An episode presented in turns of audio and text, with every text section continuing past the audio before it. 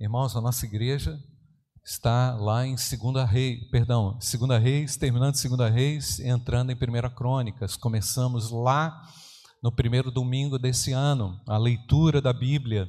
E é impressionante, irmãos, percebermos que no decorrer da história, Deus se manifestou, se revelou de muitas formas, de muitas maneiras, cuidando do seu povo, que é a herança de Deus. Deus quis que a sua herança fosse preservada na terra sobretudo que a sua mensagem fosse validada e revalidada através dos seus filhos, através de um povo que ele separou para a glória do nome dele, para que a terra se enchesse dos louvores e do conhecimento do Criador. Mas nós vemos, irmãos, no decorrer da história, a tragédia que acontece, que aconteceu com o seu próprio povo.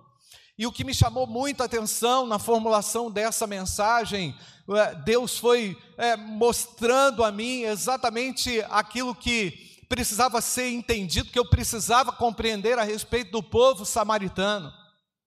E quando você chega lá em 2 Reis, já no finalzinho, no capítulo 17, 18, 16, 17, 18, nós vemos esse povo, irmãos, sendo ali extremamente amaldiçoado pelo próprio pecado que produziu uma força negativa terrível, trazendo opressão, trazendo angústia.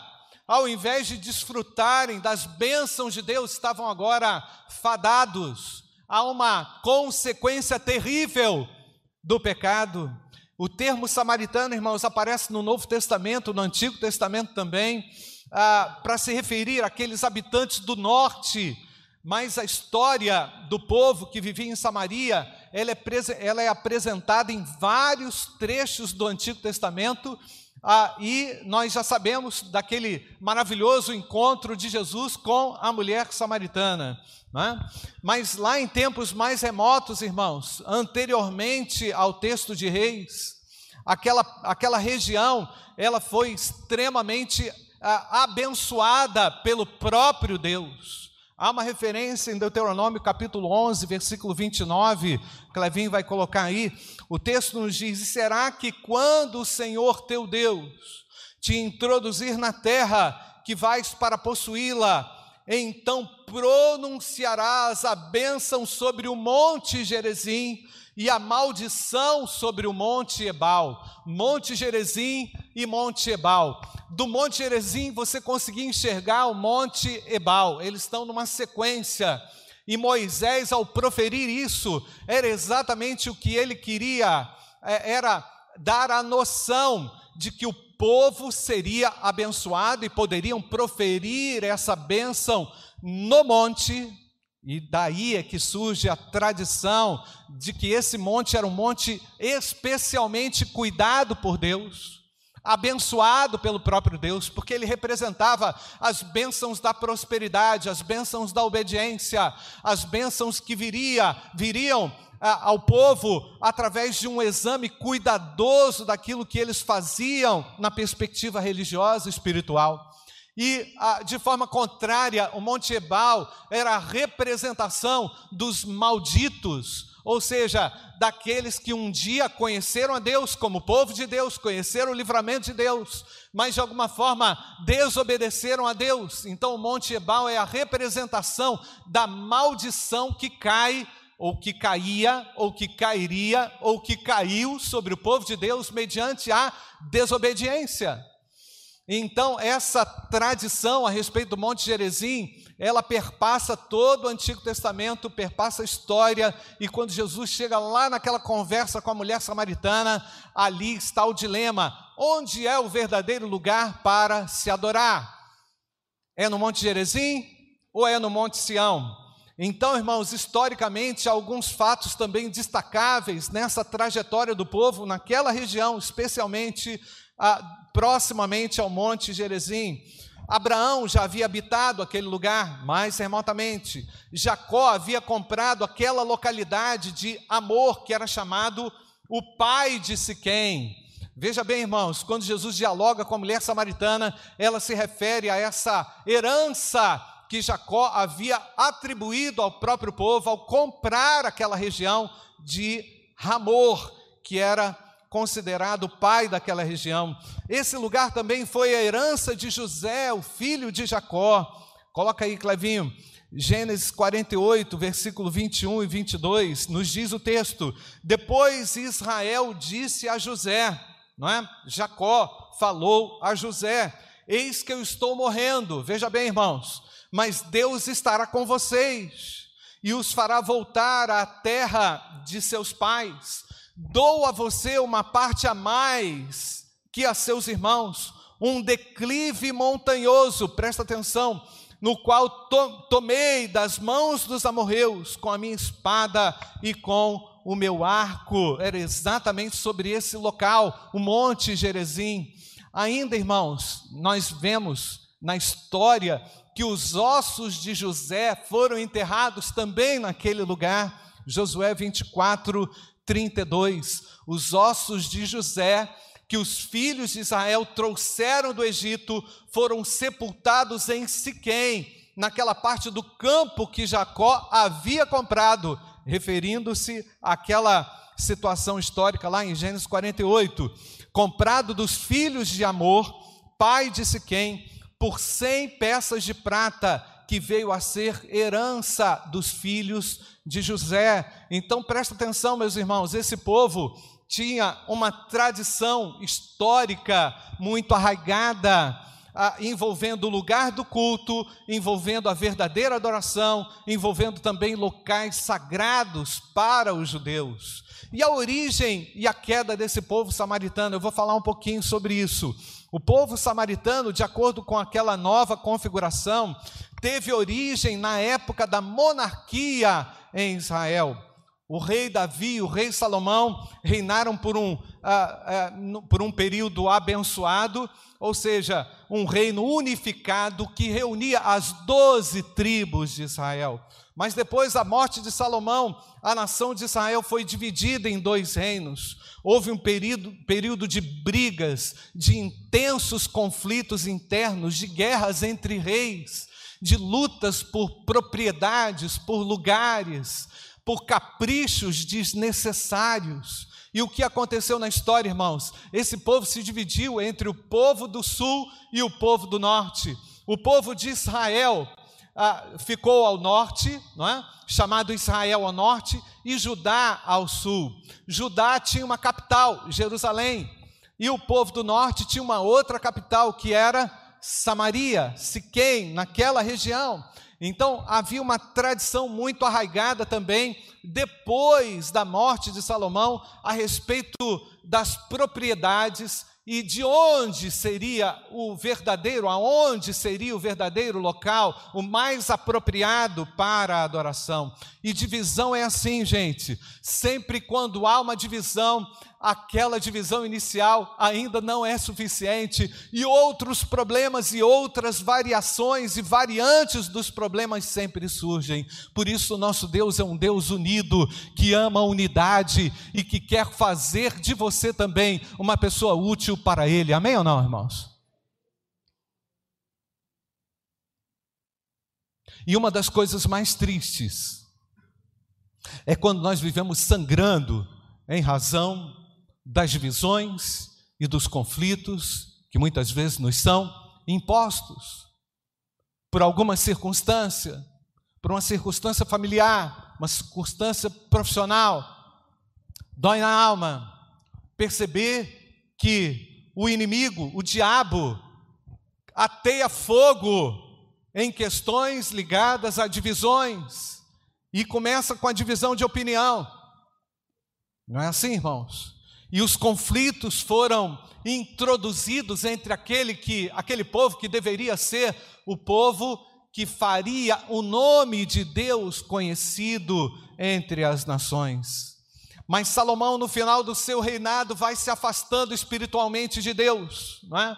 E após a sua morte, começa, na verdade, irmãos, uma verdadeira guerra civil entre o povo de Deus. O reino então é dividido, Israel e Judá aquele que aquele povo que deveria ser um luzeiro entre as nações, agora vive um intenso conflito. Israel enfrenta divisão política, divisão social, divisão organizacional, religiosa, e havia uma mescla de povos, de culturas, uma verdadeira Babilônia, especialmente no povo do norte, porque o povo do norte se especializou na a, a idolatria, irmãos, incrível ah, o povo do norte recebeu uma influência tão ruim dos povos pagãos que por muitas vezes Deus permitiu o pior acontecendo ao seu povo.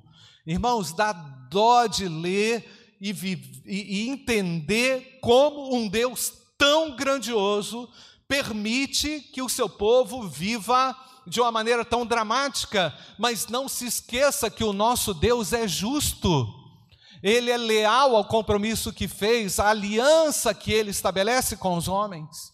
E há uma consequência terrível quando quebramos o nosso compromisso, não é? quando nós não entendemos a extensão ou profundidade do nosso compromisso com Deus. É muito importante que a gente reflita sobre isso ao ver as narrativas, as dores desse povo no Antigo Testamento, a maneira como esse povo sofreu, a maneira como ele foi espizinhado, envergonhado pelos, pelos inimigos, e a forma como eles também passaram a adorar os falsos deuses. Dá uma, dá uma sensação terrível, irmãos, de perdido de um povo que vivia como dava para viver, não como aquilo que Deus queria que eles vivessem, não é? Então, a queda de Samaria aconteceu em 721 antes de Cristo, com a tomada da Samaria pelos antigos, ah, perdão, pelos assírios, né? Essa queda foi marcada por uma por uma mescla também de população naquela região. E o que acontece, meus, meus queridos? A, a, a forma que os babilônios se utilizavam para destruir a cultura era afetar as famílias, atacar as famílias, promover um falso culto, um falso Deus, e assim eles conseguiram destruir a identidade pura e íntegra do povo de Deus. Pensa bem, gente naquilo que mais afeta a, a nossa condição emocional. É a percepção, como crentes, né, irmãos? É a percepção de que as coisas não estão mais seguras nas mãos de Deus. E de que por mais que eu faça por mais que eu tente, eu não consigo reverter nenhum processo ruim. Somente a intervenção maravilhosa de Deus é capaz de mudar a história do homem.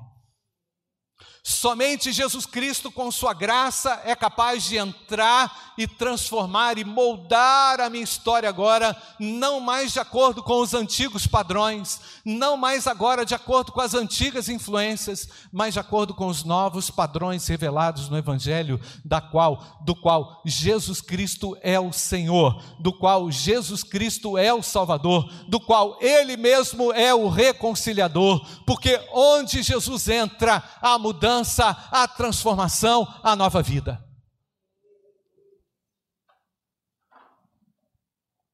Mas o orgulho do homem é terrível, irmãos. O indivíduo prefere sofrer na miséria, prefere comer o pior da terra, prefere viver por causa do seu orgulho, da sua vaidade, na pior condição espiritual, do que se arrepender e do que se entregar a esse Deus verdadeiro. Então, o que, que acontece? Eles viviam como dava, como dava para viver. Então, a queda de Samaria, irmãos, foi a invasão dos babilônios, a destruição daqueles lugares que Deus havia predito que seriam ah, instrumentos de bênção para as nações. E logo em seguida, em 500 e pouco antes de Cristo, também o reino do sul cai. E, a, e aquela, aquela coisa terrível, irmãos, acontece também em Jerusalém, mais uma vez a destruição do templo. Irmãos, presta atenção, havia prostituição cultural. Você sabe o que é isso? Havia uma prostituição cultural dentro do templo.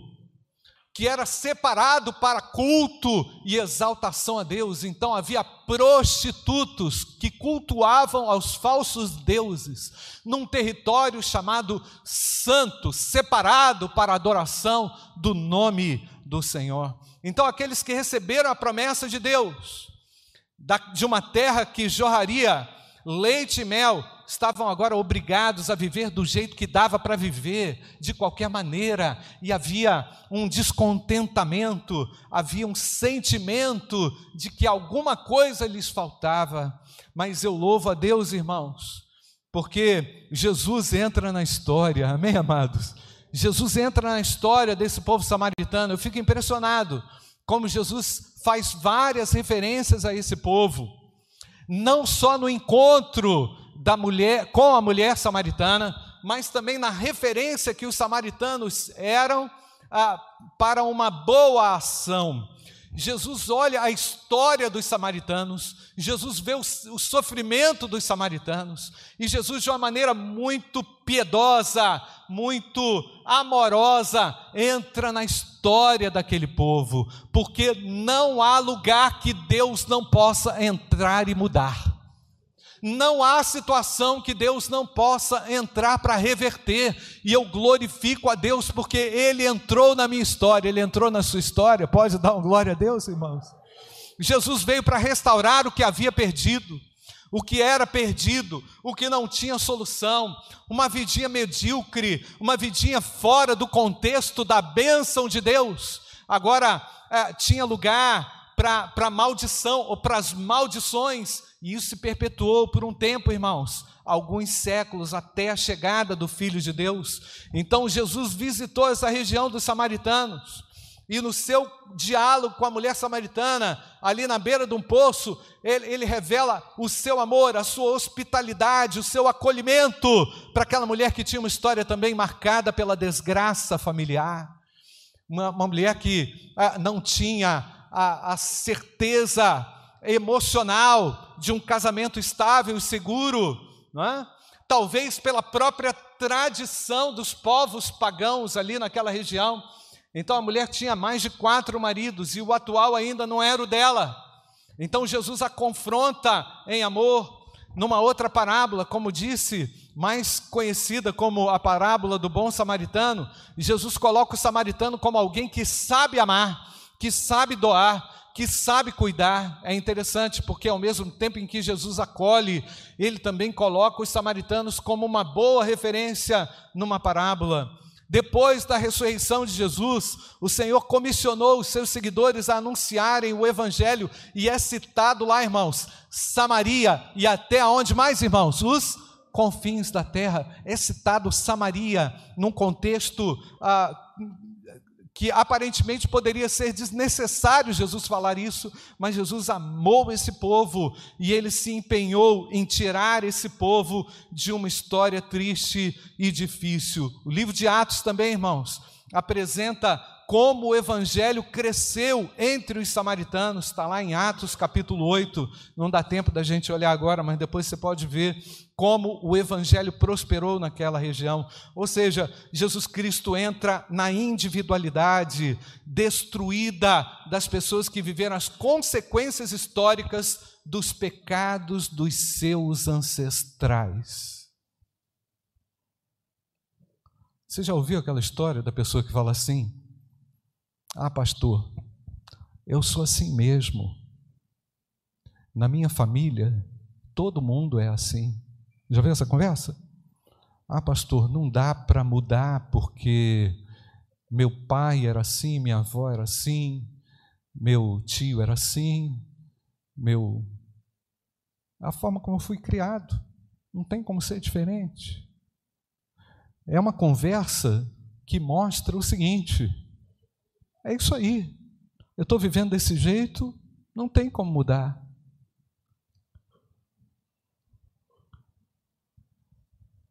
Mas quando Cristo entra na história, você muda.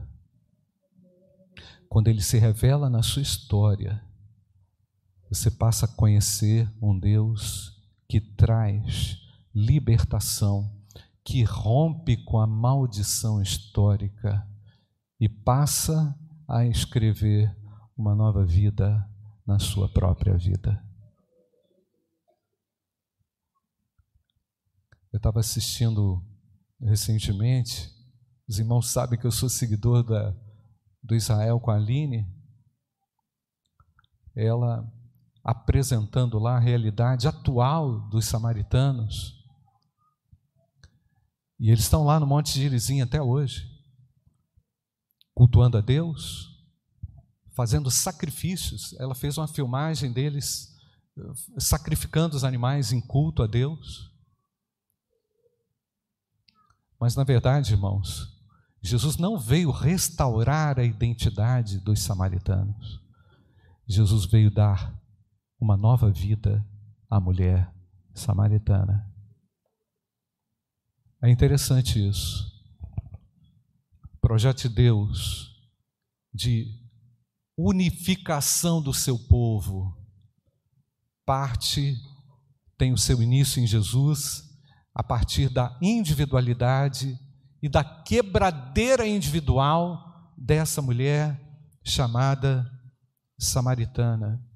Nós não vamos ler o texto todo da mulher samaritana, porque você conhece. Eu estava querendo apresentar um pano de fundo mais histórico a respeito da realidade dela, e que também tem muito a ver com a minha história, com a sua história, com as influências, com aquilo que é uma maldição que precisa ser quebrada a partir do momento em que você recebe a Jesus Cristo, Filho de Deus. E a partir de então, você passa a desfrutar da gloriosa presença, gloriosa e grandiosa presença de Deus na sua vida a mulher samaritana, como resultado da história, era uma mulher que teve vários maridos, era uma mulher também que sabia defender as tradições religiosas, presta atenção. Era uma mulher que aguardava o Messias, porque ela chega na conversa e fala assim: nah, tá, a gente está sabendo que vem o Messias.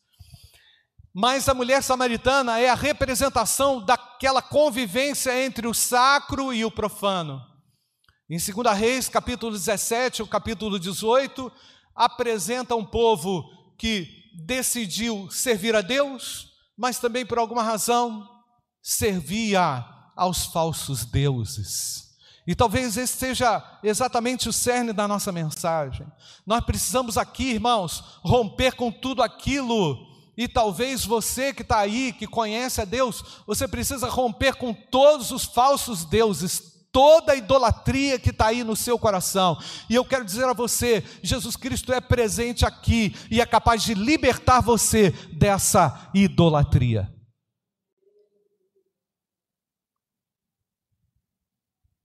Talvez o seu ídolo não seja um ídolo de metal, um poste, mas é um filho que você tem, é o seu emprego. Você perde seu filho, você perdeu o seu ídolo vai querer pular da ponte. Não estou dizendo que isso é fácil. Você perdeu o seu emprego, o seu emprego é o seu ídolo, você vai querer pular da ponte.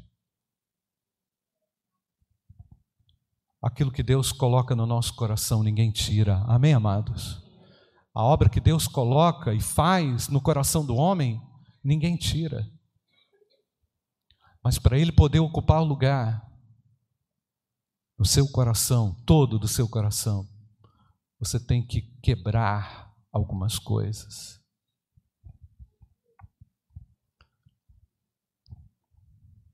A religiosidade da mulher samaritana, estou quase concluindo, não alterava os seus padrões morais. Percebe, irmãos? Que religião é essa?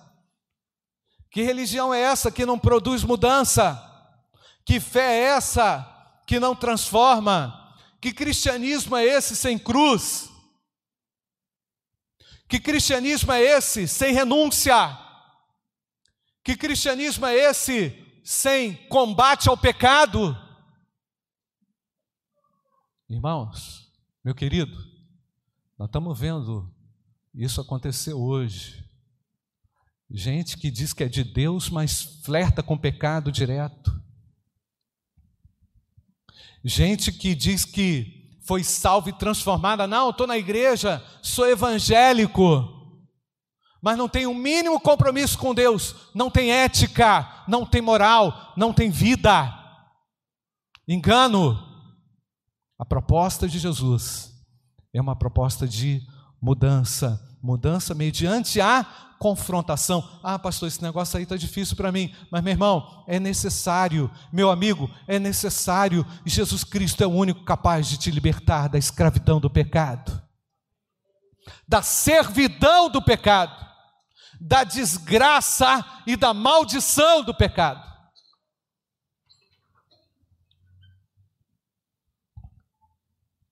O Senhor não deixa aquela situação barata, não, de qualquer forma, não o Senhor, mostra para aquela mulher que o verdadeiro Deus e que a verdadeira adoração traria uma mudança de dentro para fora. Clevinho, João capítulo 4, versículo 10, eu queria que você lesse comigo. João capítulo 4, versículo 10. Jesus respondeu: O que está escrito, irmãos? Jesus respondeu: Se você, o dom de Deus, você pedir, há uma água viva reservada para você. Chega, chega, chega de desgraça, dá um fim na perdição. Peça a Deus para transformar a sua história de uma vez por todas. Agora você não vai protagonizar nada, mas você vai deixar Jesus Cristo ser o seu Senhor, ser o seu Salvador pessoal. Você não pode brincar com maldição, você não pode brincar com hábitos da antiga natureza. Os hábitos da antiga natureza, presta atenção no que eu estou falando aqui. Os hábitos da antiga natureza vêm da maldição do pecado. E só Jesus Cristo é capaz de quebrar essa maldição. Clevinho, versículo 25. A mulher então respondeu: Olha só como é que eles sabiam que o Messias viria. Eu sei que virá o Messias, chamado Cristo. Vamos ler, gente. Quando ele vier, nos anunciará todas as coisas. Olha que maravilhoso.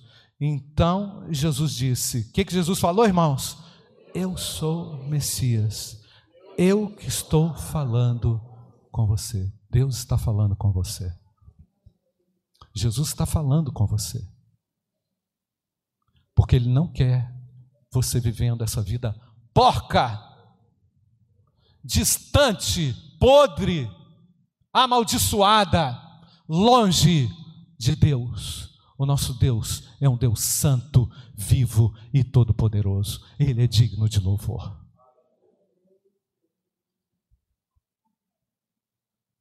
Como é que continua aí, Clevinho? Versículo 27. Naquele momento, chegaram os discípulos de Jesus e se admiraram ao vê-lo falando com a mulher. Mas nenhum deles perguntou: O que você está querendo? Ou porque o Senhor está falando com ela, 28. Quando a mulher, quanto a mulher, o que ela fez, irmãos? Deixou o seu cântaro e foi à cidade e disse ao povo: Que povo, irmãos?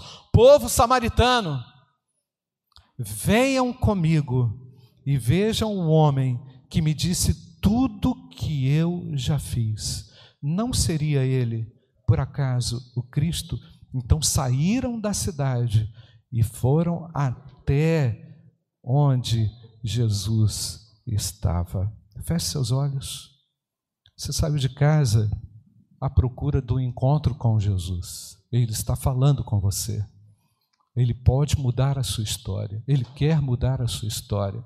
Ele pode quebrar toda a maldição do pecado na sua vida, Ele pode escrever uma nova história. Independentemente da sua história, independentemente da, da forma como você tem vivido até aqui, Jesus está falando diretamente a você. Não sou eu, é o Espírito Santo que está manifestando graça e favor a você, porque Ele ama você, Ele não quer que você se perca, Ele não quer você perdido de acordo com as maldições do passado, com as influências destrutivas do pecado, da carne. Agora Ele se manifesta porque Ele ama você e Ele quer tirar você dessa condição. Ele pode tirar você dessa condição. Eu queria que você ouvisse essa canção. Feche seus olhos, você vai ouvir essa canção. Talvez essa seja a sua própria oração. Né? O Senhor é aquele que tem compaixão de mim, do meu próprio pecado, e Ele pode apagar o meu pecado e fazer todas as coisas novas.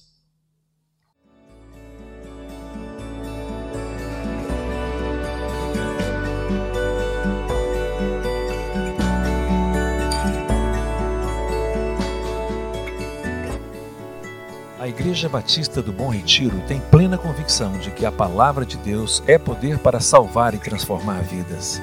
Nosso desejo é que essa mensagem tenha alcançado seu coração. Para saber mais sobre quem somos e em quem acreditamos, acesse ibbrpatinga.com.br.